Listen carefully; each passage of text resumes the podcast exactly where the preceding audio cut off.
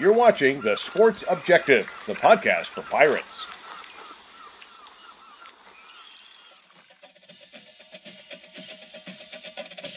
You're watching the Inside Slant on the Sports Objective. Over the next hour, the guys will be joined by play by play voices, beat writers, and other analysts from around the nation as they preview this weekend's college football action. Let's hear from you throughout the show via Facebook Live, on our YouTube channel, or on Twitter at the Sports OBJ. Now, here are the guys. Welcome into the Inside Slant right here on the Sports Objective TSO Bubba Rosenbaum, how are you, man? Doing well, Dave. Uh, it's been an interesting night with technology, but um, yeah. excited now to be talking some uh, college football. No doubt, Bubba. Do you feel outnumbered? There's too many Daves on the show. yeah, I de- definitely feel outnumbered tonight. But uh, this guy, you know, he's a natural to have on uh, this week because we can kill two birds with one stone and, getting previews of both the James Madison Dukes and the App State Mountaineers um, as he spent several years there in Harrisonburg as the play-by-play voice of JMU and um, they have obviously made that transition to the Sun Belt Conference and uh, have a conference game in Boone this weekend. So, um, you know, welcome back into the show uh, now with Curtis Media Group, and he hosts, as you see there on the screen, the Mountaineer Insider, a weekly program taking a look at App State football. Um, welcome back, Dave Thomas. Hey guys, thanks for having me. It's a pleasure to be on again.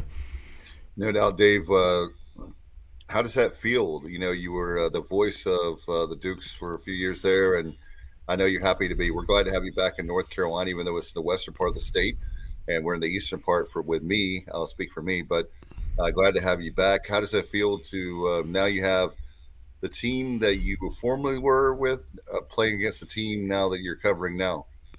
It's a little weird, to be honest. Uh, I, I, spent seven wonderful years in Harrisonburg, and we moved back to, to Western North Carolina, where I'm from originally, to, to be near family. As a matter of fact, my wife and I just moved in with my 91 year old mother. She's had some health issues, and so we're here to kind of you know help be a buffer for her. But as this transition started happening for us, I was hearing some things in Harrisonburg, and I knew this was coming. I just didn't know when.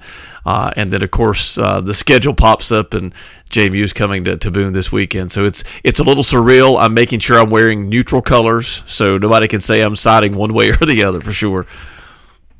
And I know you have so many friends on both sides. Uh, what do you think about overall with the with the game. I mean, it's great to have uh, JMU in the Sun Belt. Something that I know we first talked to you, there wasn't really there was some interest, but it, w- did seem like a lot of interest. Uh, what happened?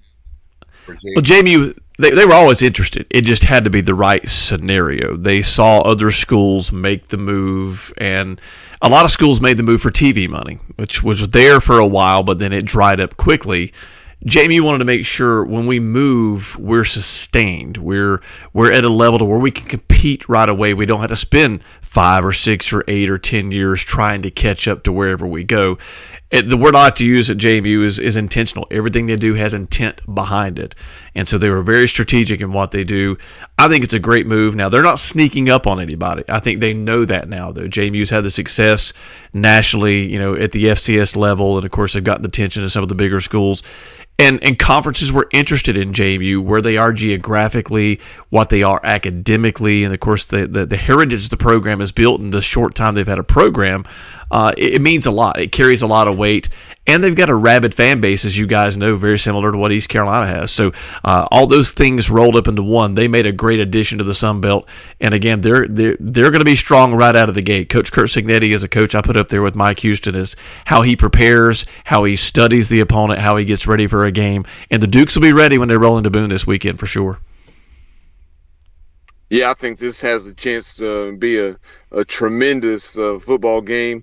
I mean, obviously, the first three games for App State have been uh, very unique, and then uh, just down to the wire. Uh, had a chance to beat North Carolina, uh, failed to convert that two point conversion attempt where they could have won 57 56. And then after allowing 60 plus points to the Tar Heels, uh, who do have a tremendous offense, with Drake Maye and company. Uh, but they went down to Texas A&M where the Aggies are still, you know, trying to figure things out offensively, and you know, very talented but not nearly as experienced. as uh, as the apps are, and bounce back as in the way that you thought they would. And then last week, uh, obviously, game day in town, and then the hail mary. Yeah, the hail mary is something I, I, have never seen anything like that in person. Uh, it, it was. I was packing my bag up, you know, thinking about okay, I've got to go down to the press conference now and talk to a football coach who who lost a game after hosting game day. That happened to us in 2015 at JMU, and I know that was a huge cloud hanging over that whole day and that whole press conference. And so I'm packing the bag and I'm looking, and and Chase Brice as a kid, I, I have had the pleasure to meet a couple of times, and he really is as humble as he seems in some of the videos that they've put out, and he has this never quit, never die attitude. But we learned in the post-game press conference that that play is something they work on every week. And he may have thrown it a little bit short from what he thought he needed to, but it worked out perfectly. And, and, and again, some good fortune had to come their way. But to watch that unfold and to see a collective fan base of 34,000 plus sigh give a big sigh of relief and then explode onto the field all at the same time was, was, was a pretty was a pretty memorable thing I'll, I'll never forget for sure yeah, I had very quickly, Dave. Um, since he brought that up, as far as the rushing of the field, I wanted to ask him. Um, you know, any reports out there? I know they had ambulance um, ambulances uh, that were there uh, on the field because some of the the fans getting hurt. Nothing serious. They were very fortunate. Uh, nobody was seriously injured, which is a good thing. So, uh, as we made our way, we had to make our way through part of that crowd to get to the media room. Uh, and it was pretty intense. They were riding a high that that you can only imagine. Uh, but then we got to the media room and learned some had been injured, but thankfully nobody was seriously injured. So that's definitely a good thing. Uh, that's a very dangerous thing when it happens, and fans who've been celebrating for quite a while sometimes maybe don't have the best judgment when it comes to things like that. Uh, but uh, again, app with a huge celebration, well deserved win. Uh, even though Troy had you know really Troy had a great game plan uh, and they executed it up until the uh, till till the last play there, and, and Appalachian able to steal it.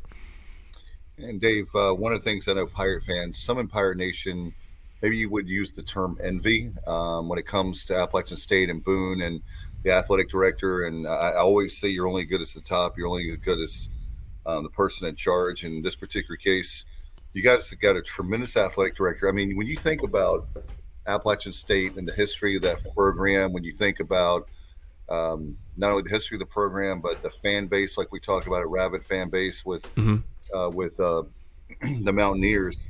Uh, can you talk about that very thing of the, the, administration because they are doing some great things, and to have a money game where Bubba already told us last week you get a million and a half uh, for that game, and you win the game, and so basically A and M pays you to come down there and beat them. Yeah, Doug Gillin, the director of athletics at App State, he's a visionary. Uh, he's got a lot of experience in this business, and he sees things bigger than what they are. Uh, he really does. I've enjoyed the times that I've been around him and talked with him. We've had many interviews on the phone and had been a part of some meetings with him uh, when we were putting together the Mountaineer Insider and trying to get his vision and guidance for, for that. He, he gets it, uh, and and I think that's what it takes to to be a program that has envy of your your peers is you've got to have somebody at the top who really understands and looks not just today, not just next month, but looks down the road, but also connects with the fan base and understands that a big part of college athletics, this is a business, a big part of it now is fundraising. And what Mr. Gillin has done, he's got a terrific staff there built around him. Uh, I know some of these folks and how hard they work and what they do. So he's got the vision and the direction, but putting the staff together underneath him, and then everybody collectively buying in. It's it's almost like a football coach who comes in, similar to what Coach Houston had to do there at East Carolina. Rebuild with vision, understanding this is not going to take. We're not going to do it today. Not even going to do it this year, but we're going to be able to do it if we all stick together and drink the team Kool Aid. And right now, everybody's drinking black and gold and Boone for sure no question about it. With the both teams that you've been a part of uh, with James Madison and and Boone, uh, what stands out to you for this matchup? You know, they're they're very similar. Uh, and, and watching how Coach Clark prepares a team and the things he prides himself on: toughness, defensive toughness. That they they build around the offensive line, very similar to what Coach Houston did when he was at JMU. Now what Coach Cignetti has done at JMU. Uh, two really good offensive line coaches, and I think that's when you look at these teams and what they're able to do. That's something that where it comes down to. And I think this game is going to be predicated on what happens on the offensive and defensive lines. To be honest with you, because you got two two teams that play big boy football and they like to get out there and roll around and and, and, and make some pads pop. So that's going to be key a key similarity. How they both love to run the football, and both of these teams are deep at that running back position. Uh, so that is going to be a big key too. Who's able to run the ball like they want to is going to be important. I think where it's going to come down to though, guys, is which secondary plays the best because these teams are going to have to throw the ball. They're going to have to move it around. They're going to they're going to need a big play. Which secondary can yield either the fewest big plays or none? I think is definitely going to have an advantage. And that's something. There is some inexperience and you know, youth in that App State secondary. Um, we've seen what they're capable of, um, but then I know um, in the game against North Carolina, obviously um, several big plays there, and you know some communication issues and execution, obviously and then uh, also against Troy, uh, who had a, a, very solid quarterback. Yeah, Troy threw the ball around a lot. We knew that coming in that that was going to be kind of their mo. They didn't run the ball that well. They ran it just enough to try to keep you honest and maybe break a big play. You know, North Carolina threw it around a lot. Uh, JMU's got a talented wide receiver to Kris Thornton. Uh, he's a little undersized as far as his stature, but this kid's got great hands. He's got terrific speed he has a he has a knack for getting open even when he's double covered. He's going to challenge App State's secondary, but App State's got some really good receivers too, and the secondary is going to be an area I'm watching for the Dukes. How did they respond? They've had some guys graduate and move on through that program as well. Some guys that may not have gotten as much playing time over the last couple of years, similar to what we've run into over the few years, where you go, well, we know these, we don't know these guys. We we, we kind of recognize the name, but what can they do? You're about to find out, and really, this is going to be a big test for JMU because they played a pretty good Middle Tennessee State team, and then Norfolk State. No no disrespect to the Spartans, but they're not quite on the level of what App State has faced in North Carolina, Texas A&M, and Troy. So the Dukes having the bye week is probably a good thing for them to get ready. But this is going to be probably it's definitely going to be the most physical game they've played this year for sure. No question about a 3:30 game on Saturday. Uh, I just saw on the website Black Saturday, so I, I, that's I assume that you everybody coming to the stadium, uh, it's like the man in black, the woman in black, right? Yeah, the good thing is going to be cooler this weekend. We're finally going to. We had a break of, of high to mid 80 degree temperatures in the high country. That's going to dip into the 70s, so it's going to feel more boonish. But it's also going to feel very similar for the folks in Harrisonburg. They're going to be very comfortable too. So, but a lot of black, a lot of noise being made at Kidd Brewer Stadium.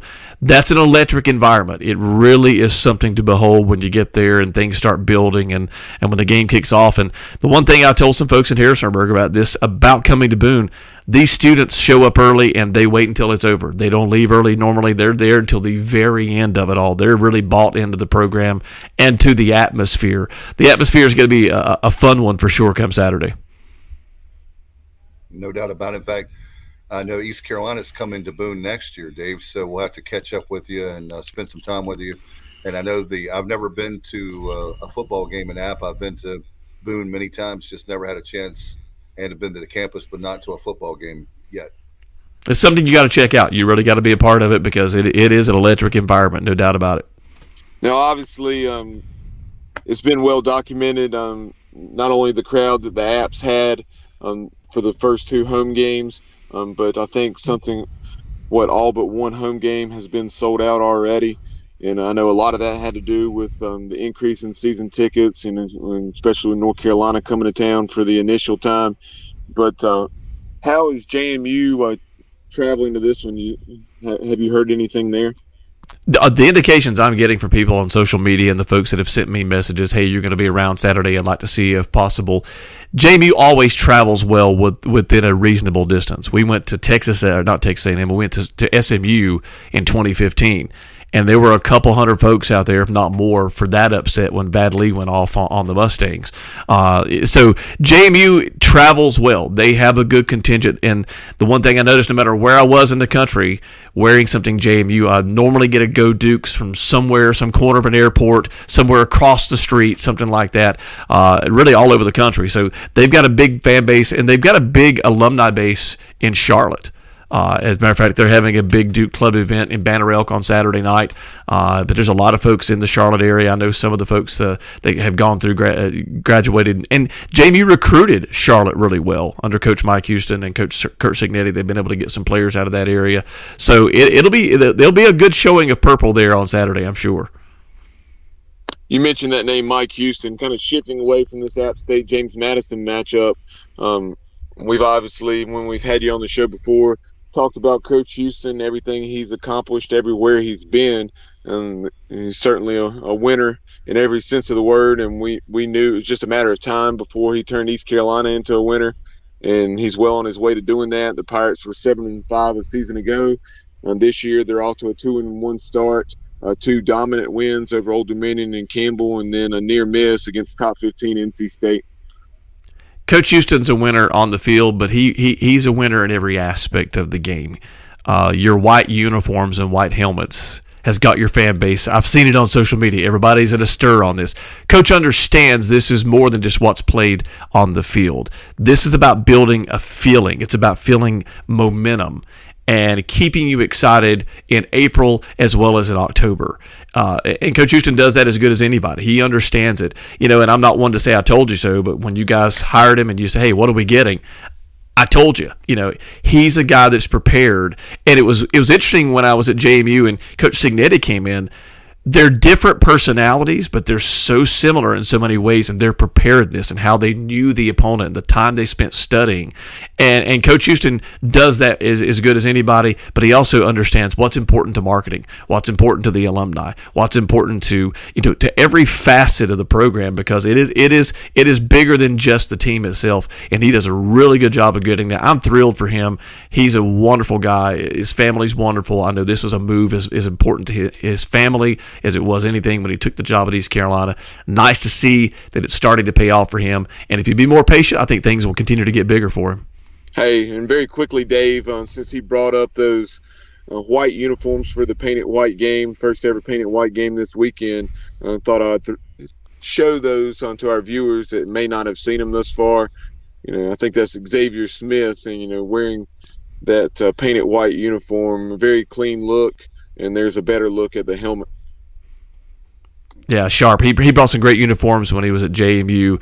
Uh, started that at Lenoir-Rhyne as well, and, and, it's important. It gets the fan base excited. And listen, let's be honest, that is a recruiting tool as much as it is anything. Kids, uh, Everett Withers, who was Mike Houston's predecessor at JMU, said it's about the bling. It's about getting kids' attention. Moms and dads want to know what kind of education can they get. Kids want to go, what? How good am I going to look when I run on the field? And Coach Houston really understands that and that and that look, that whiteout uh, we're talking about, that helmet, uh, you know, it's kind of funny because when you don't see it, you can't really visualize it, and you're like, uh, I don't know about that. And then you look at that particular case, we saw it a couple days ago, and I was like, wow, that really that helmet, for example, you would think in your mind the white wouldn't work, but it really pops. I was really surprised. I have to admit that I, w- I was not uh, too sure about it. And then when I saw it, I was like, wow, I can guarantee you that if he's going to roll something out to your fan base and, and to your student body, it's going to be well researched, looked at. Do it again, another mock up. Give me another. Give me another one. Uh, there, he's going to make sure that it's going to be right, and, it, and, it's something you're going to be excited about. No doubt about. It. In fact, um, after having you on, it made me feel even more uh, pumped up when he was hired in December of 2018. And Dave, I said year four and I'll, I'll stand to this. So we would win a, a um, American championship. That might be a little bit of a stretch, and everybody's like, "What? Not so fast, my friend." I'm, I'm actually kidding, but I um I am happy to say the reason I brought that up is that Mike Houston have has even the fans believing that we have a shot to win an American championship. We've never won an American championship. We've been in the league since 2014, and it's good to know that we have just a chance to win a championship. Where before, as you know, uh, we were struggling to win games. Period, much less an American championship. Well, you're winning at the gate now. You're winning at the merchandise stand. You're winning with your recruits. You're winning with fan interest. It's not just about winning games, although that's that's probably the most important aspect of it. But you got to win in all layers. And for folks to be excited, sometimes it's a slower build. I mean, in 2016, when he came to JMU, he turned it in one year and you win a national championship. Doesn't happen for everybody. That was a magical year. There's no doubt about that. But building things slowly, you have a more stable foundation. And for the, you can look at the players he's recruited from his first year there to who he's getting now. The interest in the players that are transferring into this program, they understand something special is happening in Greenville. No doubt about it. I know that you've got to get up early in the morning, so we try not to keep you much longer. Um, that uh, alarm clock is going to be really bad at 3 a.m. But uh, as far as the matchup is concerned, as far as Boone and uh, when it comes to Appalachian State, talk about the offensive, de- defensive side of the ball. You know, defensively, the Mountaineers are really, really good, uh, especially up front. Uh, Nick Hampton is a guy that's going to play on Sunday. Jordan Earl, the nose guard, uh, he carries a golden plunger around and considers himself the plunger. He clogs up the hole so the rest of the defense can work. These guys get to the ball really, really quickly. And JMU's going to bring some some problems for them offensively. They're going to try to keep them off balance. They're going to try to throw some things uh, at them that's going to be hard for them to, to figure out. Schematically, uh, the Dukes are going to try to roll some things out. But I'm telling you, App State's got a really good defense. They're really solid. Uh, this is going to be a it's going to be a fight. Again, I think it's going to be you know come down to who who handles the the trenches the best. Offensively, you can never not believe in Chase Brice. Cam Peoples is a, is a running back, I think, that could have a really big day 6'2, 225. He's a beast of a runner, but they've got depth in that running back room at App State. They believe in each other, they believe in their offensive line, which they call the Bulls, and they're going to run behind these Bulls if they can. So it, it's going to be fun to watch and see how creative these offensive coordinators and these head coaches actually get on both sides of the ball. I had a question, uh, real quick, Bub. I'm sorry. I was just going to ask a sidebar question about Scott Satterfield. Um, like it's amazing with uh, one part of the question.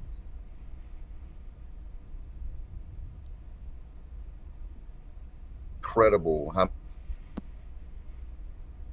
staying in. Uh, only back Satterfield that are like around the program that are him regretting leaving uh, App State because he was like winning like nobody's business. Well, I think you know the, it, it, they say you have to be an App State guy to play there, and and he and Coach Satterfield, who I don't know personally, is an App State guy. He's still well beloved, and they're cheering for him to do well this was an opportunity he got to improve his situation and his family. And you can't fault a man when he gets that opportunity uh, because of what he built in Boone and what he did in Boone, how positive he was in Boone, got in this opportunity. Now he's got to go win there. I think he can. I think they could be a sneaky good team. He's put together some coaches on his staff that he coached with at App State. He's bringing some guys in and he knows, from my perspective, okay, we're going to go out and we're going to get everything we got, and we're going to have guys who understand what our mission is. Uh, so I think they're going to be a sneaky team if he gets enough time there. We've seen what he can do, uh, and obviously he didn't. You know, there, was a reason he had to be hired in. Uh, it, give him time to, to rebuild it. Give him time. Be patient. Uh, don't pull the trigger. Last year they were decimated with injuries. If they can have an opportunity to put something really special together, it's got. It may be a slower build, but it's worth it in the end if you allow that to happen. Yeah, Dave. Um, taking a look around the country, and final thing I have for you, you know, what are some college football stories and things that have really caught your eye through the first three weeks of the season as we head into week four? Well, you know, App State's been the story. They're they're the they're the darling, as Coach Clark said, where everybody's darling right now. Uh, they have to continue to play that way. Uh, they have handled the attention. Coach Clark, Chase Brice, uh, folks in fundraising. I mean, they're, they're, everybody's getting a piece of the pie here. Everybody's wanting to know what's happening in Boone, what is special about Boone, and so they're they're finding out from from the athletic director to assistant athletic directors to the quarterback being on national radio, local regional radio. Uh, so that's the story right now. Uh, can JMU come in and can they steal the crown? Uh, Coach Cignetti came into JMU and gave Coach Mike Houston his only home loss in his time at, at, at, JMU. Can he come in here and start his Sun Belt career off, stealing a victory at the Rock? It is going to be an incredible game on Saturday. There's no doubt about it. But I think App State's probably the biggest story right now around college football. No doubt about it. It's uh, one of those things. Uh, obviously, being from the state of North Carolina, the population's growing in North Carolina. There's like Apple and all these big companies, as you know, Dave. If it's east or part of the state, the western part of the state, everybody wants to be in North Carolina, and I think that's been great because there's seven Division One schools. You have a population of what nine million people. We uh, not to take away too much more of your time, but it's been a great uh, story to see that we were pulling hard for you guys. Obviously, uh, Texas A&M, and I'm not a fan really of Jimbo Fisher. You don't have to comment on that, but I, I think that um, man, Coach Clark has done a phenomenal job, and uh, really happy to see that for him, and obviously that fan base. And is there anything before we let you go that maybe people don't know about this team so far this year? Of they've done a nice job, but you're talking about handling the pressure. But is there a nice storyline, maybe within the storyline, so to speak, that maybe we don't know? It's just about their their their program, their their family. They they they call it family. They consider it family. They they're very tight uh, from from the starters to the, to the walk ons. They're very very tight. If you're in that locker room, you're part of something special at App State. That's what they really believe. So I appreciate you guys having me on and give me a chance to talk about it. No doubt, Dave. We'll let you go. Uh, before we let you go, can you tell everybody plug the Mountaineer Insider how we can watch that and about how we can hear your uh, local shows there in Boone? Yeah, the Mountaineer Insider. We do it weekly, uh, and it airs on our uh, on our, our one of our flagship stations and an affiliate of App State Sports in Boone, WATA. You can just go to goblueridge.net. We have an overall state. We have five stations. We have an overall group website. Click on Listen Live on WATA Wednesday nights at six, and you can hear the Mountaineer Insider. All right, sounds great. What about social media? How can people follow you? I'm on Twitter at, D- at DT Radio Guy. All right. Thanks so much. We'll let you go. Thanks for your patience tonight with our I always say technology is great when it works. Thank you so much, Dave. Appreciate you, man, and get some sleep. Thanks, guys. Thanks for having me on. Have a good night. Appreciate Dave very much. He's always been very good to us, Bubba, and I know that he uh, working hard and uh, getting up early in the morning. So we didn't want to take too much of his time, and he was patient. Uh, a long wait in the green room as we had technology technology issues. So great to have him and Bubba. Um, thanks for getting him on. It's great to catch up with him and uh, I have more respect for him as he moves back and uh, changes his radio career um, to help out his mom, who's 91 and having some health issues. Yeah, you had mentioned having Adam Witten on, and we'll certainly have Adam Witten oh, yeah. on later in the season. Um, you know, I, it was well documented his uh, his call, just pure excitement and just that natural reaction you know, very much like a fan reaction instead of yeah. a play-by-play voice, and understandably so, um, with the way the Mountaineers defeated Troy last Saturday afternoon. But uh, I'll tell you what, uh, you know, that was just just a once in a lifetime type of finish and miracle on the mountain part two, as they're calling it. But uh, he was a natural to have on uh, uh, Dave Thomas, that is, um, because um, we had already had Adam Witten on, and uh, I knew he, his time would be um, tight. And then also uh, David Ware, who we'd had on last week, talking about college game day being in Boone. Um, so I thought we'd get that perspective with Dave Thomas having been at James Madison for those seven seasons. Great to catch up with him uh, pre-show. I didn't know that he had moved uh, back to North Carolina and not with James Madison. So great to Great to have. It's always great. Bubba, how big is your Rolodex now, man? For four and a half years. Hey, by the way, Bubba, as uh, people may not know, we're over 700 episodes. For people that thought we couldn't make it, over 700 episodes in four and a half years. So we must be doing something right. Yeah, the show continues to grow. We appreciate everyone tuning in, and um, and really appreciate your support. Be sure to click subscribe on YouTube and ring that notification bell. So anytime we go live or you know release new content, you're alerted on whatever device. No doubt. Do you want to talk about some games coming up? I know that we uh, we we uh, had planned on being off the air by now. So um, for those expecting maybe a little bit longer show, we're going to have uh, Bubba and I are absolutely, you're not supposed to say it as a performer, but just to be real, we keep it real with the show. We're both exhausted. So uh, we're not going to have the long show, the hour long show that we normally have. Yeah, keeping it short and sweet tonight. Uh, did want to mention some of the top games taking place this weekend before we take a look nationally at some of the top 25 matchups and other games of interest. Um, we will take a quick look around the American. Obviously, East Carolina hosted Navy. We previewed that on Tuesday night when we caught up with Pete Medhurst and uh, got his thoughts on the matchup between the Pirates and Midshipmen. East Carolina, surprisingly, in a lot of people's eyes, uh, surprisingly a 17 point favorite. But um, I guess when you look at this year's results, which is what matters, uh, I guess it's not as surprising, but still just because of our history um, and struggling against Navy, particularly at uh, Dowdy Ficklen Stadium, uh, it is um, shocking to see that 17 point spread. But uh, also in the American, you had the battle for the Iron Skillet taking place out in Dallas as TCU. Uh, SMU's former coach Sonny Dykes is returning to the hilltop. TCU is a two point favorite against the Mustangs. That's crazy. I tell you what, there's some, uh, you know, they're talking about sneaky good. There's some scary good games, and that's another one, uh, Bubba. That's uh, pretty much when you call that if it's uh, three points or less, a pick them.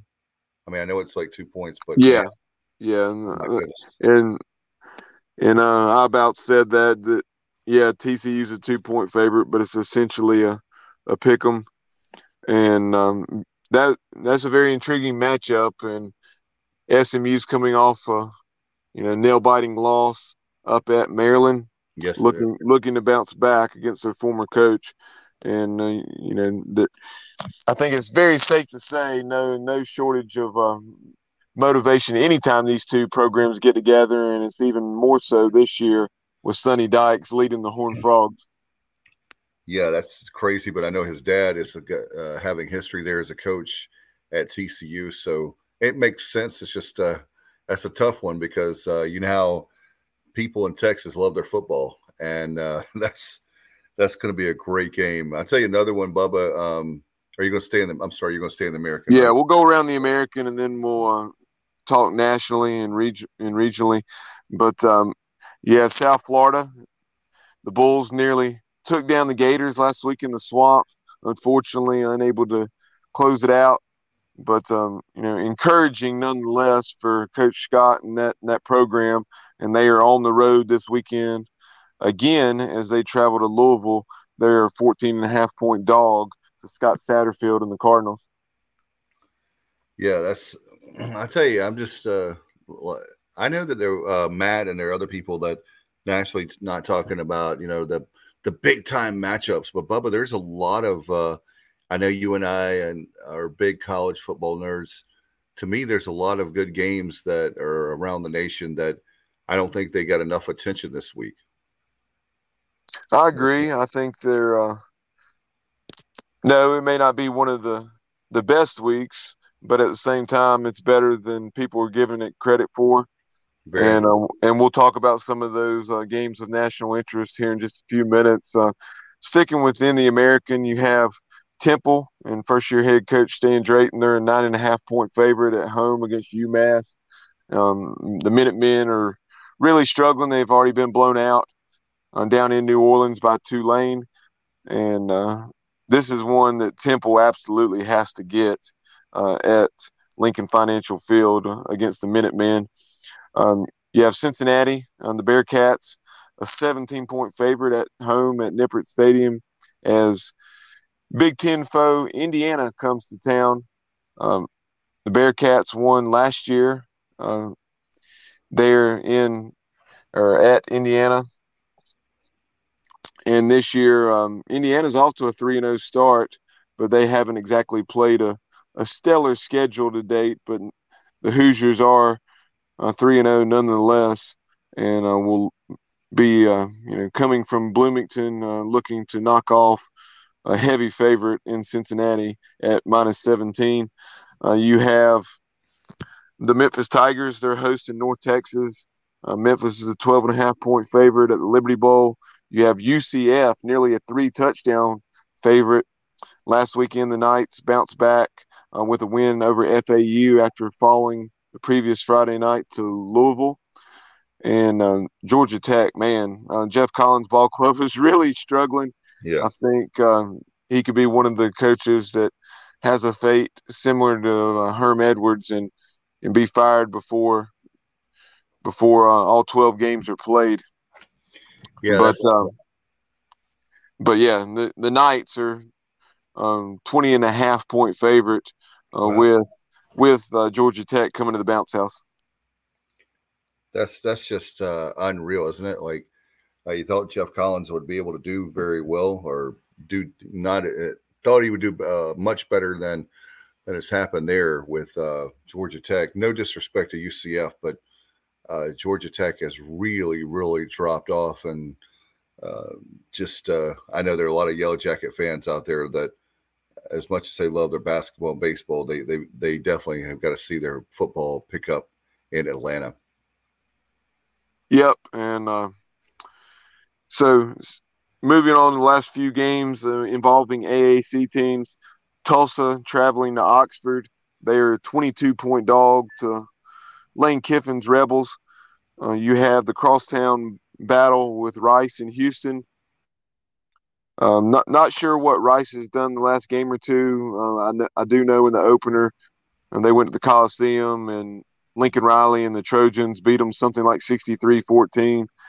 Uh, Houston, uh, they've been a disappointment to date. Um, they, they won an overtime or multi-overtime game, I believe, in, in game one against UTSA in San Antonio. Uh, but since that victory in the Alamo Dome, they have last week they lost to Kansas at home, and then um, prior to that they lost in Lubbock to Texas Tech in a in a nail biter.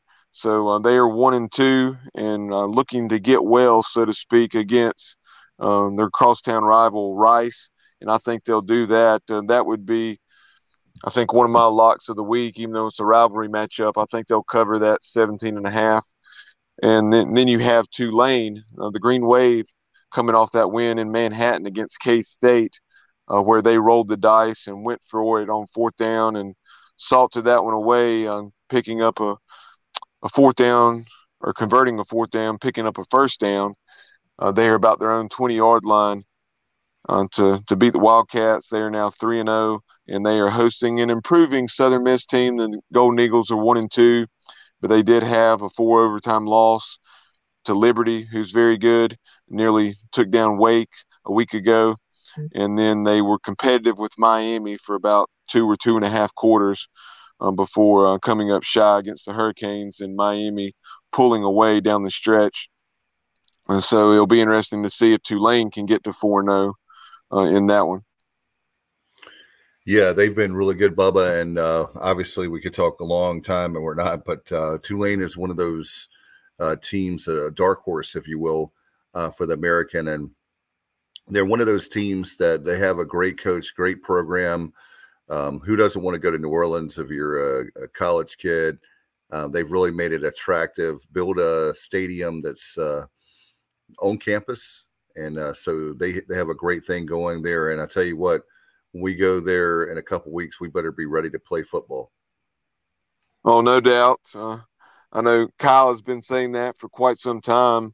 That uh, you know those road games, the back-to-back road games, after starting with four straight at home, uh, going to South Florida and going to Tulane. Um, keep an eye on those as far as you know. We, we're going to have to uh, really handle our business because you saw South Florida and what they're capable of um, and they're a steadily improving team with a coaching staff that's been in place now for a few seasons. Finally, some continuity there in Tampa, and then also uh, Willie Fritz. Uh, what a what a strange 2021 it was for the Green Wave, going two and ten, and they've already surpassed that. Uh, as I mentioned, they're three and zero, and looking to get to four and zero this weekend in that rivalry matchup with former conference foe Southern Miss. No doubt. That's a very short drive, as you know, Bubba, from uh, Southern Miss and Hattiesburg. Uh, I remember I've actually been three times to Hattiesburg. I think that's right. And um, just going, uh, cutting through uh, to go to Baton Rouge. Um, to the yeah, I've actually never been to Hattiesburg. That's all, my dad went back in 2010. Coach Ruffs. Oh yeah, um, first season, he and Greg Burke uh, traveled via Amtrak uh, to Hattiesburg, so they had quite the lengthy trip uh, down to watch the Pirates win a thriller over the Golden Eagles that night, where I think we rallied from uh, a 21 nothing first quarter deficit to uh, take down Southern Miss. Yeah, and uh, that Hattiesburg was a great college town, like we talked about, and um, again, very very close to very close to Baton Rouge, and I'm a huge uh, huge fan of Mississippi. The people there are very. You know, the thing about Mississippi I love is very friendly people. So uh, good luck to uh, both teams, the Green Wave, and certainly with uh, Hattiesburg. In fact, uh, let's give a shout out to Ron James. James is a friend of Kyle's who um, now has become a friend of ours. And uh, James uh, was watching earlier.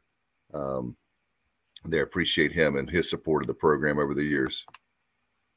Yep. And as you saw there, uh, he was excited to hear us talking about the Sun Belt matchup between App State and James Madison, and then also hashtag Fun Belt, hashtag SMTTT, which is Southern Miss to the top. I didn't know. Okay, I know Southern Miss to the top. I was trying to figure that out. But um, shifting gears now away from the American, let's take a look uh, at some of the games of national and regional interest.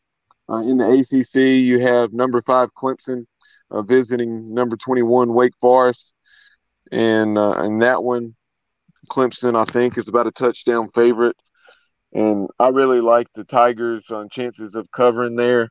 Uh, Wake's very good, but I I just think that with the way Clemson, you know, with the way they uh, stop the run and their their tremendous defense, I do think it will be a more competitive game than it was a year ago. Last year it was 48-27 and uh, really wasn't that close as I recall um, down in Death Valley. But uh, I do think that uh, Clemson will win that one uh, by more than the seven or seven and a half. Um, so that one's on Saturday at noon on ABC in Winston Salem. Yeah, I, yeah, Bubba. I actually, uh, I had that one is one that I've been struggling with, Bubba, because um, not again taking up too much time. Um, but man, as much as I want to pick Clemson, I just have a feeling I, am a big. I, I, know you are too, Bubba. You're a quarterback. For those that uh, don't know, but Bubba is a, a really good quarterback uh, from back in the day. Uh, not too far back in the day. Um, I just, I think this is going to be a nail biter, and I just, man, I, um, this has been really difficult. As much as I want to pick Clemson and the conventional wisdom, and I love Dabo Swinney and all that. Um, look out for Sam Hartman um, I think he's going to have a really big day, even though that defense is great. And um, and I, am going for straight up. I, I think Wake Forest can pull up the upset. I really do. I don't know. Maybe I'm. That's the game that I've been really nervous about. It wouldn't stun me, um, but yeah, I'll definitely go with Clemson. Um, but Wake, is definitely capable if Clemson doesn't go in there and uh, you know they turn the ball over you have uh, you have DJ DJU uh, as they call him. Uh, you know, th- throw a, a couple picks or three picks or something like that, and Wake wins the turnover battle. Um, but I I just think that um, the edge in that matchup that they have defensively, yeah. in my opinion, is so strong. That's why I like Clemson so much. Um, but uh, yeah, Sam Hartman and uh, Dave Clawson's uh, offensive attack ha- has really been impressive over the last two to three seasons, and he's done a nice job there. You know, doing things that even Jim Grobe wasn't able to do. But um, you know, sticking within the state, uh, you also have um, Duke taking on Kansas. Um, that is taking place um, on the road. Um, Duke is traveling to Lawrence. Uh, they're a seven and a half point underdog. And then you also have Notre Dame visiting Chapel Hill, and then NC State, what has what will be a breeze against UConn. Yeah, if uh, I tell you one thing, if NC State loses that game, oh my God, that would be. Uh, welcome to the show, ladies and gentlemen. Kyle from the Grange. What's going on, fellas? I uh, I don't know what games you guys have previewed yet already. Um, we we took a look around the American, uh, and we're currently uh, talking about some of the other in-state matchups. And before we get move on nationally, yeah, we just we, we just mentioned Clemson, Wake, Duke, Kansas, and Notre Dame, North Carolina. Is that game in Winston Salem? Yes, it is. And Clemson, Clemson is a, I think it's a seven-point seven favorite. Okay. I, I, you know, I don't I don't know what to make of Wake. They struggle with Liberty. I really don't know what to make of Clemson either. Their defense is good. Um, I, I, I, we talked about Kansas Duke some. I think Kansas covers that and wins by two to three touchdowns. Um, could be wrong, but uh, that's my prediction on that one. Um, and uh, State UConn, um, that should be a bloodbath. USC Notre Dame, um, that one's interesting too. I, I don't. I, I, like Carolina in that game. What's the line on that? Yeah, I, I agree. I agree with you, Kyle. Just because the way Notre Dame struggled to score. Bad. Yeah, UNC's defense is pretty bad though. And, and, um, you're and you're right. That's what I was just about yeah. to also say. As bad as North Carolina is defensively, uh, I still I just think that uh, on the road. That that with the with the, yeah with the game being in Chapel Hill, that Notre Dame uh, is not going to be able to outscore them. What's the line on that? Just one moment. It's uh, I think it's fairly large. Uh, let's see. It is actually I'm I'm wrong on that. Dang, it's very close. It's essentially a pick 'em. Uh, uh, North North Carolina minus two. Okay, that's what I figured. Um, yeah, I'd probably take Carolina to cover that and win. So uh, Oh, we got Matt here with road noise. Road rage, Semenza. What's going on, guys? Can you hear me okay, or is it is it uh, a little? Nah, you sound, you sound we, good, Matt. You we good. got you, grinder. I'm just grinding away, fellas. I'm driving back from from the great city of Boston right now. Boston. Headed back to Connecticut. I just uh, had some nice chowder in Boston, and I'm heading back home. Matt really went to Chestnut Hills to hand deliver uh, hand deliver a message from Pirate Nation to Boston College. No doubt about it. I wasn't too far from Chestnut Hill, B. Rosenbaum, but uh, Ro- Rosenbaum. But uh, yeah, how's it going, fellas? How you guys doing? So, Matt, I have a question for you. Yes. Which team do you hate the most, Boston College or Charlotte? Putting you on the spot, buddy. I'm putting you on the spot. I mean, I I definitely hate Charlotte. It's, it's not that I hate Charlotte. I just don't respect them at all. Yep. And it bothers me that we have to be in a conference with them. Um, but in terms of teams I hate the most, Notre Dame. Oh no! I mean, it's more like West Coast. I just don't respect the Pac-12 either. Um, so pretty much, you know, the Arizonas, the Arizona States, just zero respect for those schools. But uh, hey, uh, you know, I, I, I don't know. Now, I'm going to disagree with you about the Arizona schools, Matt, because the talent in Arizona, and when I mean talent, I don't mean the football players. The, the right. talent at the Arizona schools is spectacular. So I, you, you got to give them credit for that. I'll never argue with you about that, my friend. And the partying there in Arizona, my that goes hand in hand with the talent. Yep. Yeah, it's very right. good. So the scenery, as Kyle would say, is very good. Uh, me personally, uh, I hate Boston College more, but I'm with Matt. I don't respect Charlotte's football program and think they should be playing in the Colonial. Yeah. Yeah. Hey, guys, let, let, us shift gears from the uh, more. Uh, from the ACC to the SEC, um, I know this is certainly a game that will be you know heavily anticipated and and watched in the Semenza household, and that is the the rivalry between Florida and Tennessee.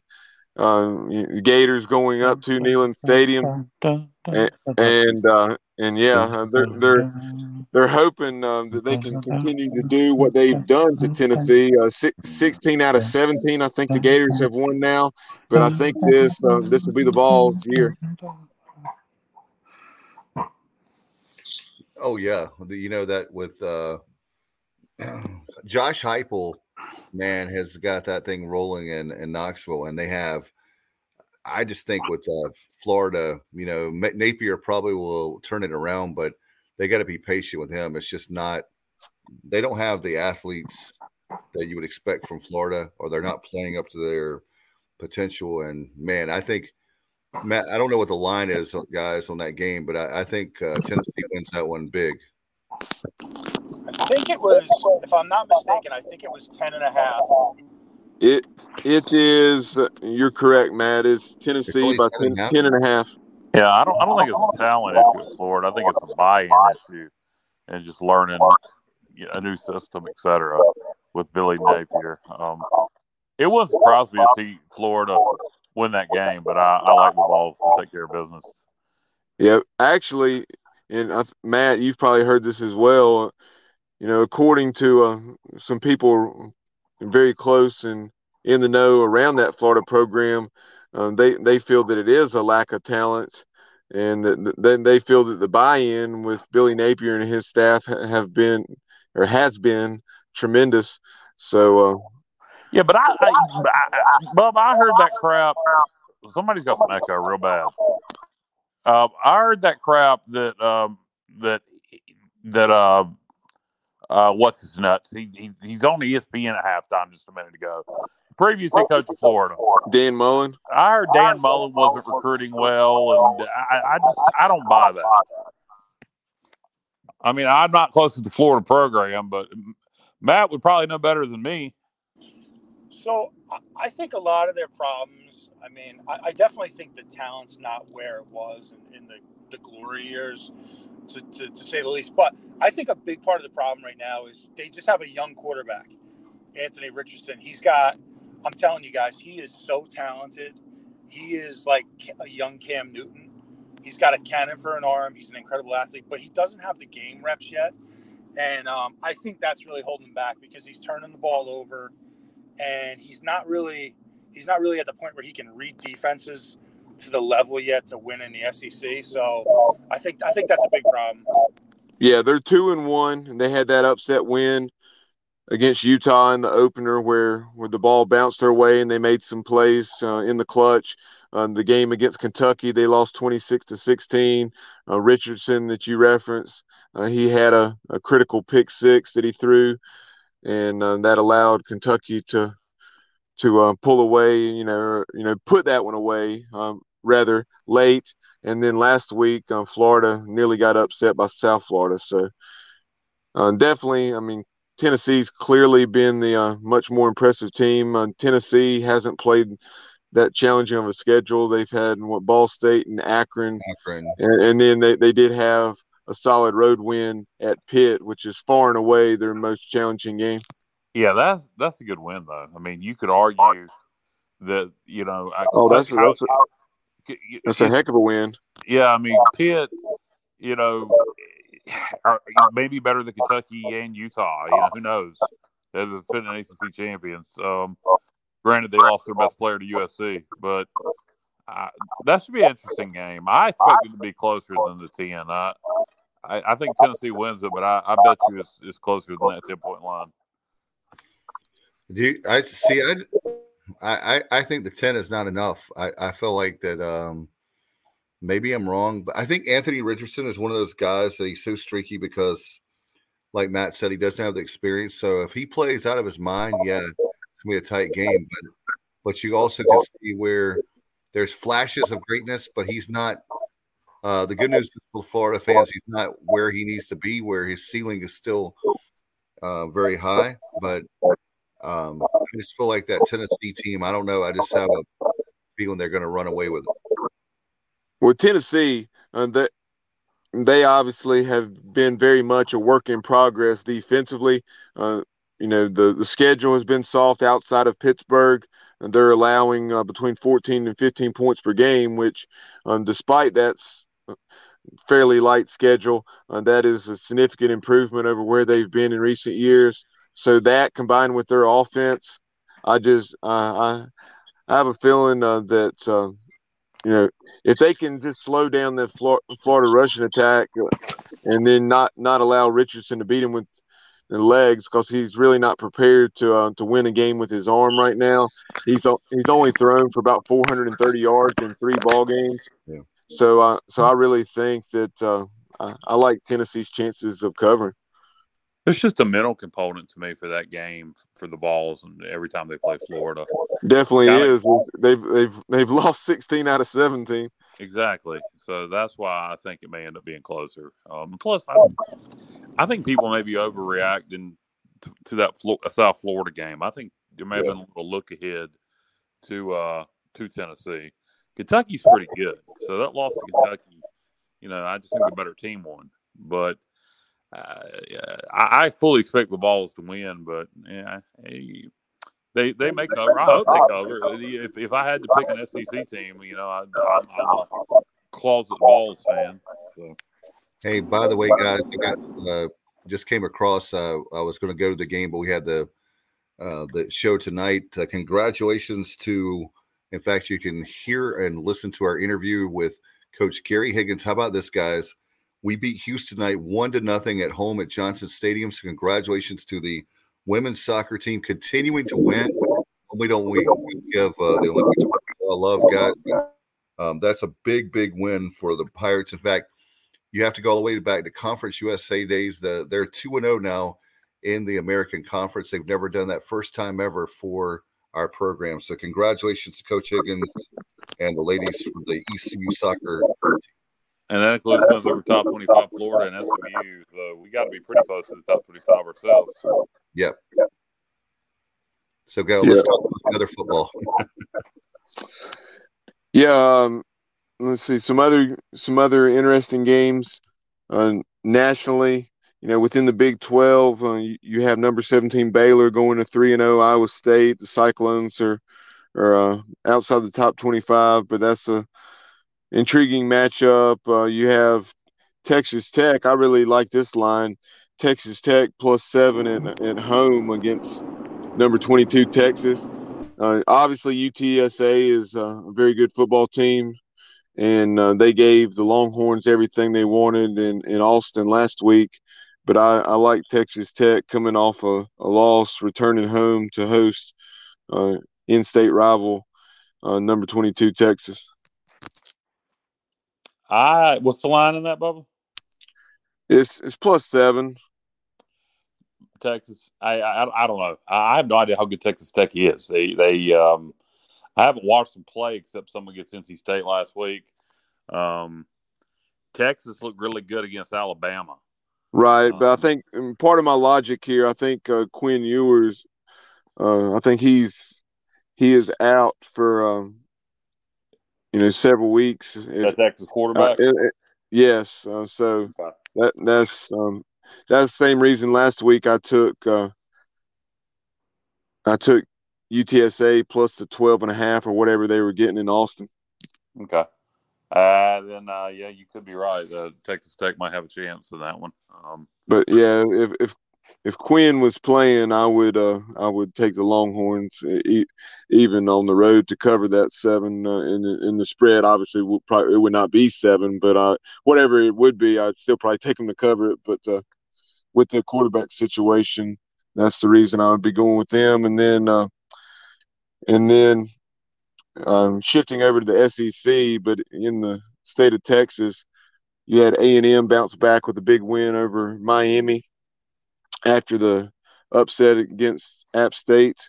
Uh, so then you have um, Arkansas on the top 10 Razorbacks and got a scare from an FCA FCS foe or what Missouri State last week. Yeah, but they're but, the top five. But, right, but but I, but I like um, I like Arkansas plus two at A and M. So Arkansas uh, two point dog on the road. I do too. Actually, I like Arkansas to win that game. Um, I think they were overlooking Missouri State. Obviously, Petrino has a chip on his shoulder by playing Arkansas. Um, it's a good FCS program. They're trying to win a national championship there Missouri State. So um, they, they, actually there, there's there's been some talk uh, about them moving up and joining Conference USA. Um, so we'll see if that ever happens for Missouri State. But uh, I, I, like uh, I like Arkansas in that game too, Bubba.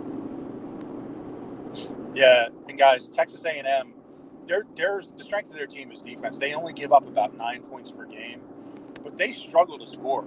I mean, they really yep. struggle to score. And last week, the the they yes they won the game versus Miami, but I thought that was just as much Miami kind of handing them the game. You know, if you watched it, the Hurricanes were in the red zone a number of times and came away with nothing. Um, really conservative play calling from Miami last week, and I thought they kind of gift wrapped that game to A and M. So I'm not really a believer yet. I am a believer in their defense. Defense is fantastic, but you know the offense is not that great, and you know their best bet to win this game is to to throw the ball because Arkansas has one of the worst secondaries in the country statistically. Um, so if, if A&M is going to score points, they're going to need to throw it.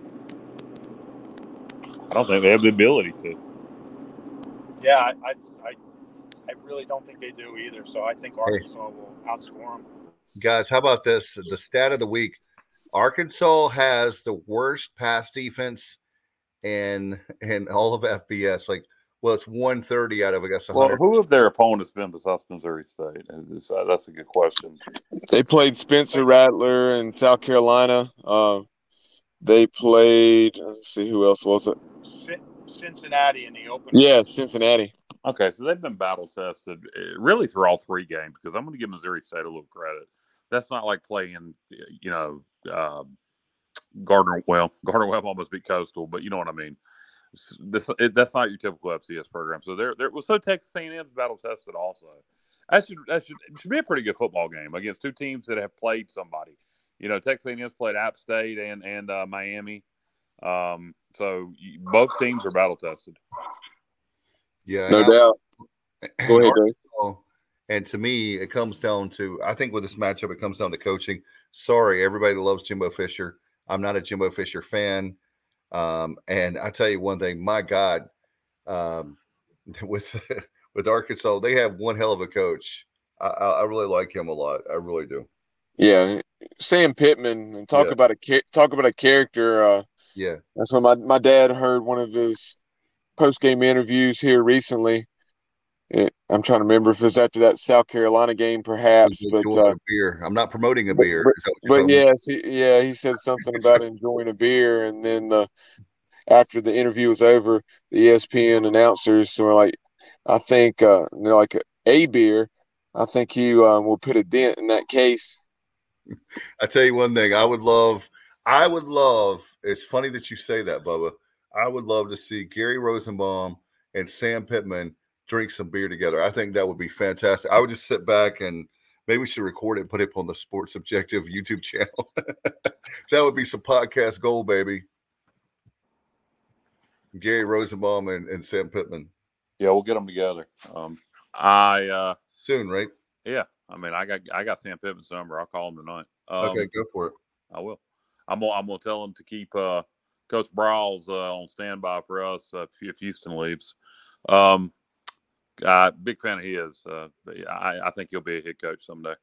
The OC there at uh, Arkansas. So, guys, yeah. speaking of uh, speaking of Briles, I think it was, I think B Pays, it was either B Pays or Sunhalter made a comment last night that if West Virginia moves on from Neal Brown, that Briles might be a great fit in Morgantown. I thought that was pretty interesting. Bring that that high that high octane attack into uh, you know into Morgantown into the Big Twelve. And well, they've had it before. Well, with well, what if? I mean, Neal Brown runs runs an air raid style offense, and then um, and, and, and I know that's not an air raid, but it, you know that you, you go back to uh, old uh, crap hit at Houston, so it would be more of the same, really. I mean, it, I, I, could see that hire making some sense, Matt, but it would be kind of more of the same. You know, they, that would be three straight offensive minded coaches. Something tells me people tend to want to change what they're doing. You know, if you've hired an offensive guy, if you've hired an offensive guy and you fire, you tend to go the other way. So I, I, bet you they don't hire another offensive minded guy if they fire Neal Brown. Although although I do think Briles would be a good hire anywhere. That's one of the things that's so uh, that would make, in my opinion, Kendall Briles so appealing because uh, not only you know does he have a background as far as throwing the football, but um, the way they got the job done in that bowl game against the Tar Heels when they had all those people out. And, you know, I'm trying to remember, it was something ridiculous the number of players they had behind center that night catching snaps and, you know, basically using a wildcat to, or uh, what what is it that Southern Miss is calling super, it? Super back. A, a super back type approach. Uh, and they ran for over 600 yards against North Carolina. Yeah, if you don't know that's coming, if you don't prepare for that, that that is that is an irritating thing to stop. So that was good coaching on Briles' part there that night, and uh, he uh, he's a crafty coach, and he's got uh, he's got obviously someone who will never be allowed to coach in college football again uh, on speed dial, who's a, who's a great mind. And, and somebody else that came up in that conversation uh, last night uh, for that West Virginia job, should it come open, and uh, that is Hugh Freeze. Uh, yeah. B Pays referenced somebody, uh, uh, you know, very uh, well off businessman there in the uh, Morgantown area, you know, and he was talking about that what he would do to uh, get Hugh Freeze. I can see that. Um, obviously, being there in uh, Lynchburg, he's been recruiting the area. Um, Liberty pays him well. Um, they, would definitely, they would definitely be willing to look over his uh, mishaps from the past, where whereas some schools uh, may not. Well, if, if Liberty can overlook them, I mean. and they, yeah, Liberty's paying him three million dollars a year, and you have uh, West Virginia. I mean, what do you think they would pay him? At least that, probably four million, maybe. I don't know. I, I would, they would have to go four to five. Um, yeah, for him to leave. Yeah. I would think. Uh, speaking of West Virginia, if you if you're watching the game, they're leading Virginia Tech thirteen to seven, and uh, in the Reds on third and goal. Um, so uh, yeah, I really don't think West Virginia's that bad this year. I think I think if you if you look, they they lost a really good Pitt, they lost a really good Kansas, and um, they they ran both those games. Could have won them both. If they'd have won those games, people would be talking about West Virginia, the sleeper team, to win the Big Twelve. So I wouldn't be surprised if if West Virginia turns it around this year and ends up winning eight or nine games. Um, it needs to start tonight, though. I hope so, and I just I I I am always happy to see Virginia Tech lose personally. So go Mountaineers. Yeah, absolutely. I, I, don't like either one of them, but yeah, uh, of the two, yeah, go Mountaineers. Mountaineers all the way with uh, Virginia Tech, and they they're getting a little bit of uh It's nice to see Virginia Tech getting that humble pie, right? Fourth and goal coming up for uh, for the Mountaineers I just missed. The battle for the battle for the Black Diamond Trophy. West Virginia lining up to kick a field goal right now, and it's good. So West Virginia up sixteen to seven. And what what quarter is it, Kyle? Seven minutes, four seconds, third quarter. Gotcha. Okay. Boy, how abysmal is Virginia Tech's offense this year? I mean, they just cannot muster any points. Um, I think they scored 27 on BC, but that's a down BC team, and only what 14 on ODU. So they're struggling to score.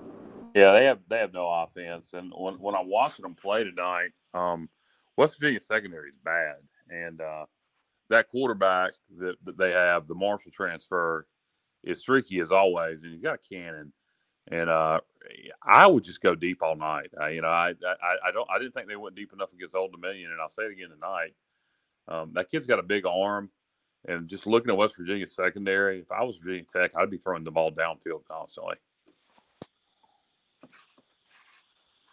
No question about it. Looks like, uh, man, I don't know. They, they've got a rough, uh, they got a rough. Not that I'm um, hurt by it, but they've got a rough road ahead. I think for Virginia Tech. Guys, uh, one of the things, you know, we're talking about the Navy game at ECU. Don't you think that you're starting to see our program really shoot up and uh, we're going to have a really big ceiling? Whereas uh, uh, programs like Navy and Temple that have been up while we've been down, now they're coming down. It's like gravity, what comes up must go down.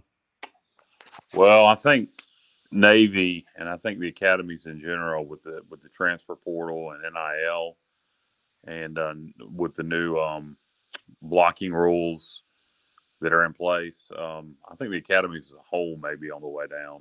Um, so uh, Temple, yeah, they're trending downward. They were they were pretty competitive against Rutgers this past week, um, but we'll, so we'll see. I wish we played Temple early.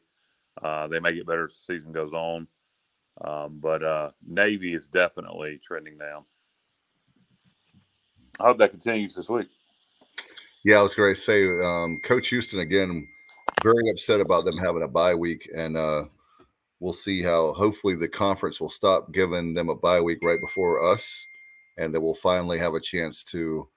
Um, I don't think it's going to make a, a, difference. I think the only difference is whether we cover or not this week. The only difference, well, I mean, I don't know about that, Dave. Um, I think we could lose the game, but uh, I, I, I certainly think the Pirates get the W. But uh, I'm not I'm not gonna, you know, it's not Campbell. I'm not gonna go and sit there and say there's no chance Navy can beat us because that'd be foolish based on history. No doubt. And guys, what do you think about? Uh, I know Matt, you love the Pac-12 as you just talked about earlier in the show, but what about? Um, Bubba was asking about USC Oregon State. Well, it's funny, you know, the odds makers have that game very tight. Um, I think it's like five or six, if I'm not mistaken. I'm in the car. Um, but it kind of surprised me a little bit. And I don't know what to make of Oregon State, to be honest, fellas. I think USC will win the game. I think they'll outscore them. But, um, eh, you know, hey, look, let's face it. Everybody's saying Lincoln Riley is his first year you know, he's he's turned over the program, this and that. But in the era of the transfer portal, you can turn over a program pretty quick nowadays, and especially when you're at USC and you can basically just, you know, shake your finger and have 10 to 15 guys that want to come play football there. So, I mean, you got to give him credit. He's brought in really good players, but so much of that, so much of his success right now, beyond the fact that he's a great play caller is the fact that he benefited from the trans- transfer portal big time.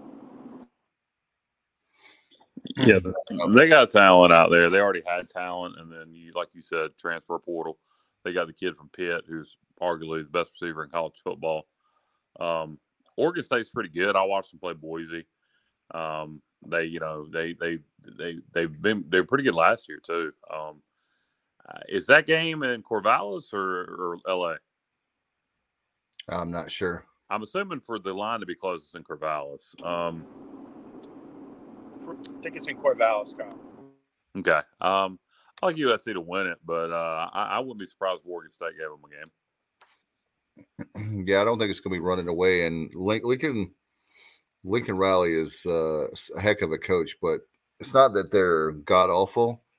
Um, but just imagine Lincoln Riley in a few years with USC. Don't you guys think? Yeah, and I, I think you win Pac-12 this year. Pac-12 is not that great this year. I mean, Washington, Washington looks pretty good. Oregon's pretty good. Um, Oregon State's all right, but uh, I, I, think uh, I think he could win it in year one. I think Oregon and Washington will have something to say about it. But um, uh, this is, uh, I guess, this is his first real test. Um, you know, Stanford probably isn't very good, so this is his first real test. Yeah. So we'll find out more about what USC is this week. No doubt, guys. And um, Matt, uh, to me, the most overrated football program in America. And maybe this is a stretch, but talk about that Texas team. When is Texas? Everybody talks about how Texas is back, and I'm not going to go. I know we're long going long tonight, but when is Texas going to be back? I'm so sick and tired of the media talking about how Texas is back. Texas fans. Um, I do like Coach Sark, but my God, every time you turn around, you hear about Texas is back, Texas is back, Texas, Texas is back. Well, I when think their quarterback, not, I think their quarterback had he not got hurt, I think it could have been this year. They could have won the Big Twelve, and they still might. Depends on what you mean by back. You mean back as in terms of competing for a national championship or compete for a Big Twelve title? I mean, I think they can compete for a big. How, how long is uh, how long is their quarterback going to be out for? If he's going to be back soon, then uh, I think they can compete. Sure. I think they can compete with Oklahoma uh, for the Big 12 championship this year. I'm not saying that they're bad, but their expect what I'm talking about with Texas, with their fans especially, and even the media, is that the expectations are going to be up there with Mount uh, with uh, when Mack Brown had them up so high, and that was what 2006. They've been at that level to win a national championship in that range. It's been it's been a while since they've been at that elite level, and there's Yeah. certain teams every year, Dave and Kyle, like they no matter what, they're going to be ranked in the top 25. Texas and Miami come to mind very Notre Dame. Notre Dame, yeah, Notre beat Dame. with Good Lord, Notre Dame. Oh my God. Uh, but uh, but like Miami, I feel like they're perennial. I mean, every year they're overrated in my opinion. Um, but but to your point, Dave, I mean, Texas. I think they have everything it takes to be an elite program. I think Sark's a good coach. God knows they have the recruiting grounds Yeah, fertile recruiting grounds. But it's, it's it's interesting. You know, they're competing now against A and M and the SEC. Um, so many schools in Texas. It- It's it's got. Yeah, to- but no, and I know- nobody's got more money than Texas. So in the in the in the day and age of NIL, um, this should be when Texas is able to really build something.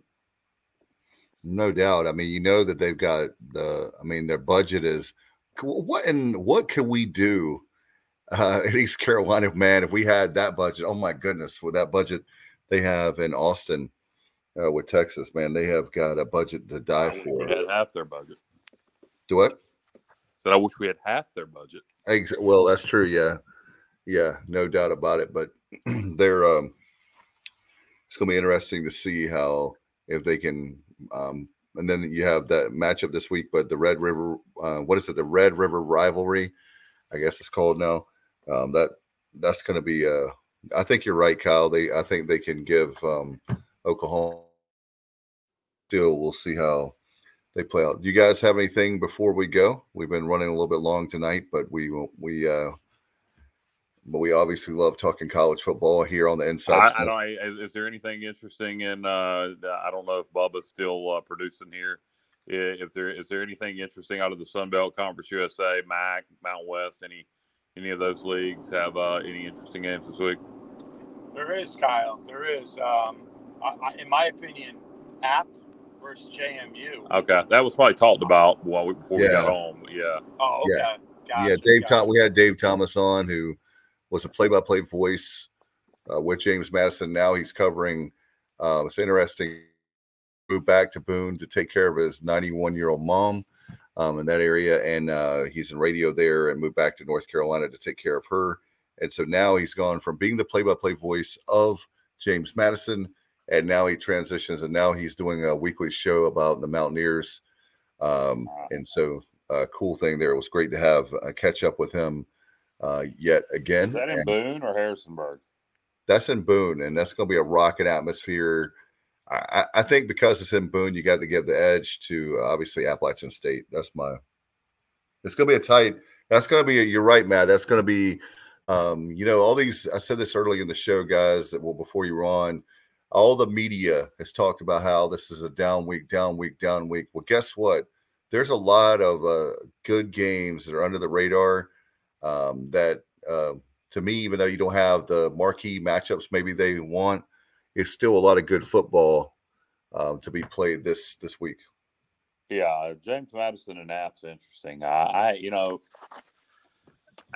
App's defense, um, to me, is questionable.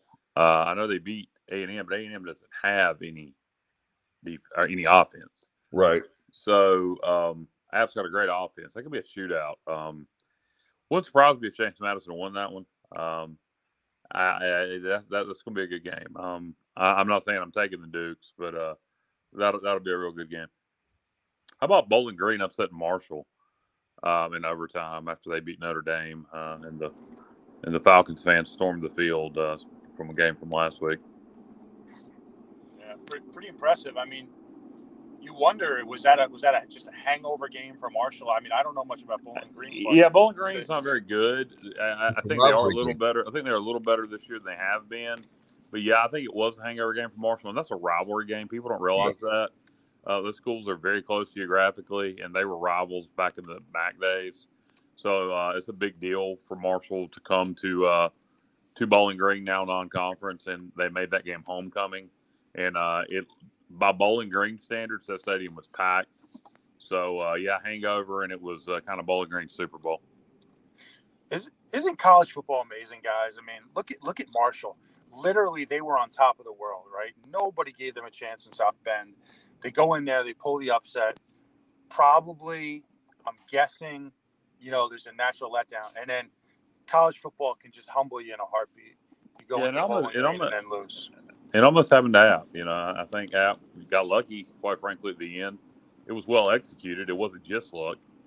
Um, but yeah, I, that was classic trap game. You you're, you're, playing a rival game, and, and the rivalry is more is more important to the other team. It's on the road. You just had a huge upset win. Classic trap game for the herd at, at Bowling Green.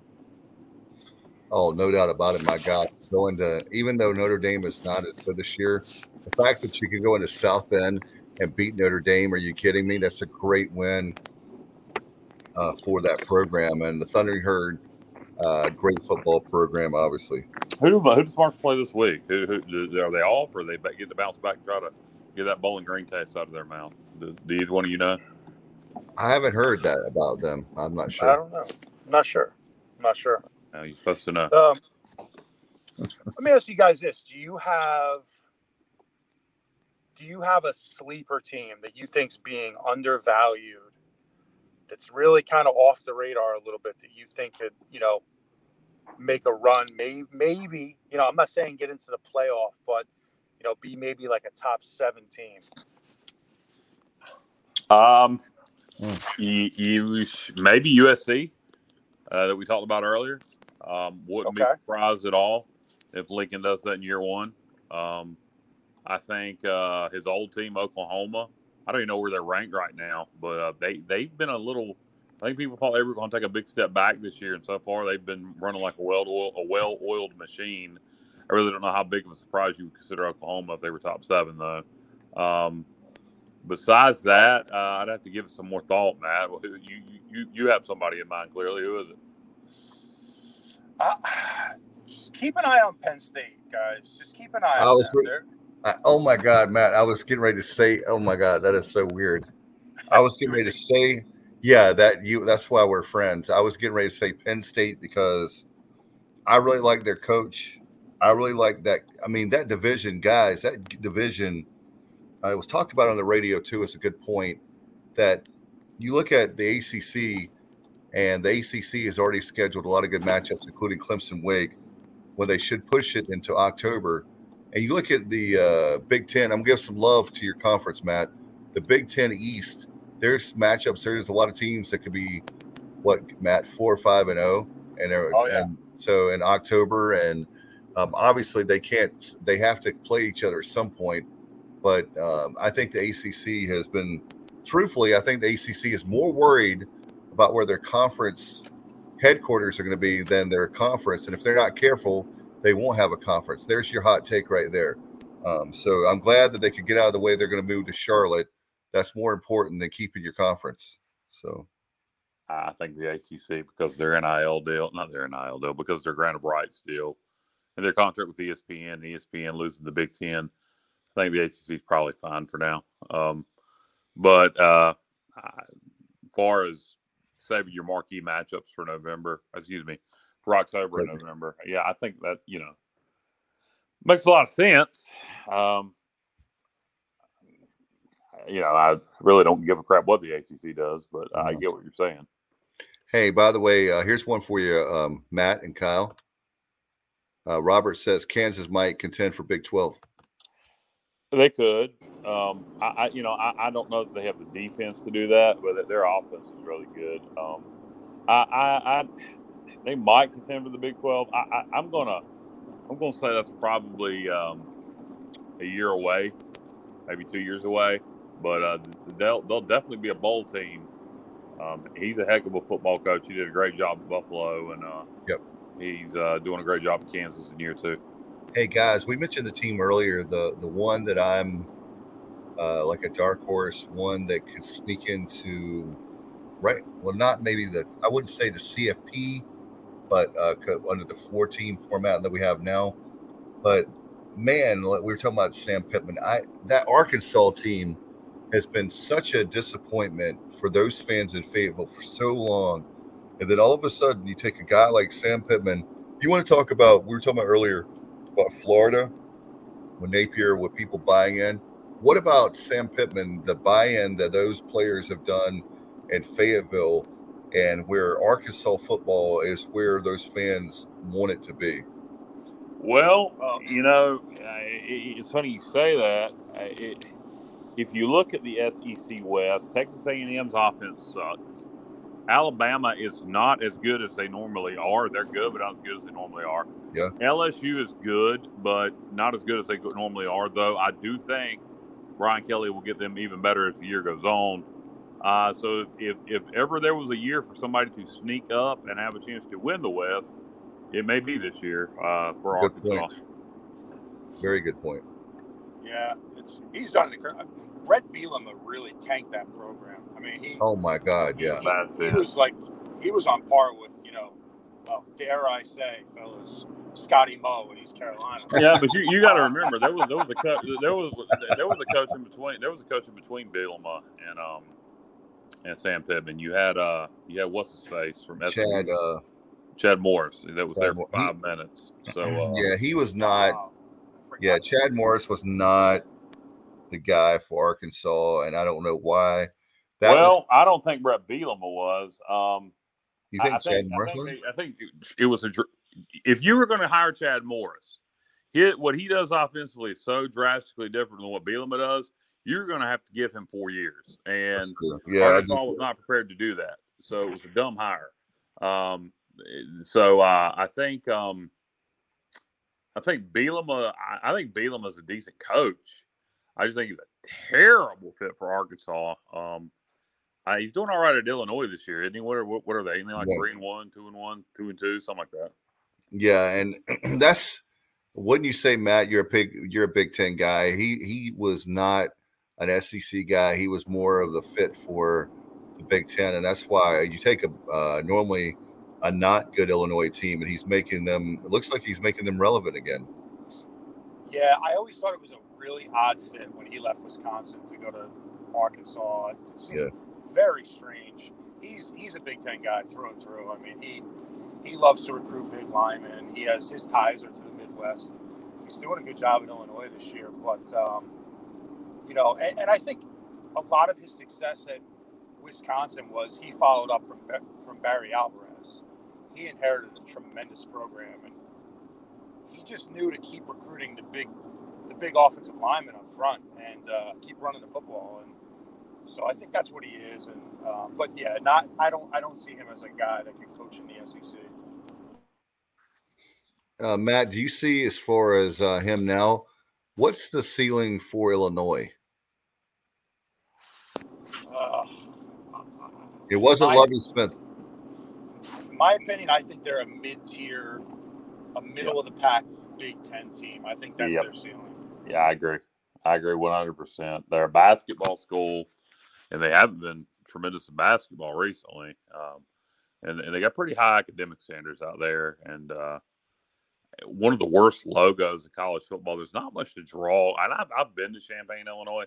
There, there's not much to to yeah, there's not much to draw you to want to come play there. Um, I uh, I think middle of the pack is probably about right, and I think Illinois football fans would be content with that if they were a consistent bowl team, as bad as they've been over the last twenty years or so. Um, if they were a six to eight win team on a consistent basis, I think they'd be pretty satisfied. No doubt about it, especially when they're normally uh, towards the bottom of the pack in um, the Big Ten, just the middle of the pack would be, uh, man, that would be a huge upgrade for sure. Do you guys have anything before we go? Running about 90 minutes long. So, uh, anything before? Uh, I'm all good, fellas. Good to uh, chime in. Thanks for helping me pass the time on my, my trip back from Boston. I yeah. got nothing.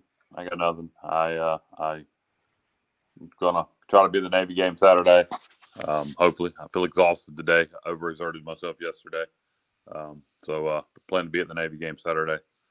And uh, Dave, uh, are you working tomorrow? I will be working tomorrow. Yes, sir. I'll see you in the morning. What time? 10 a.m.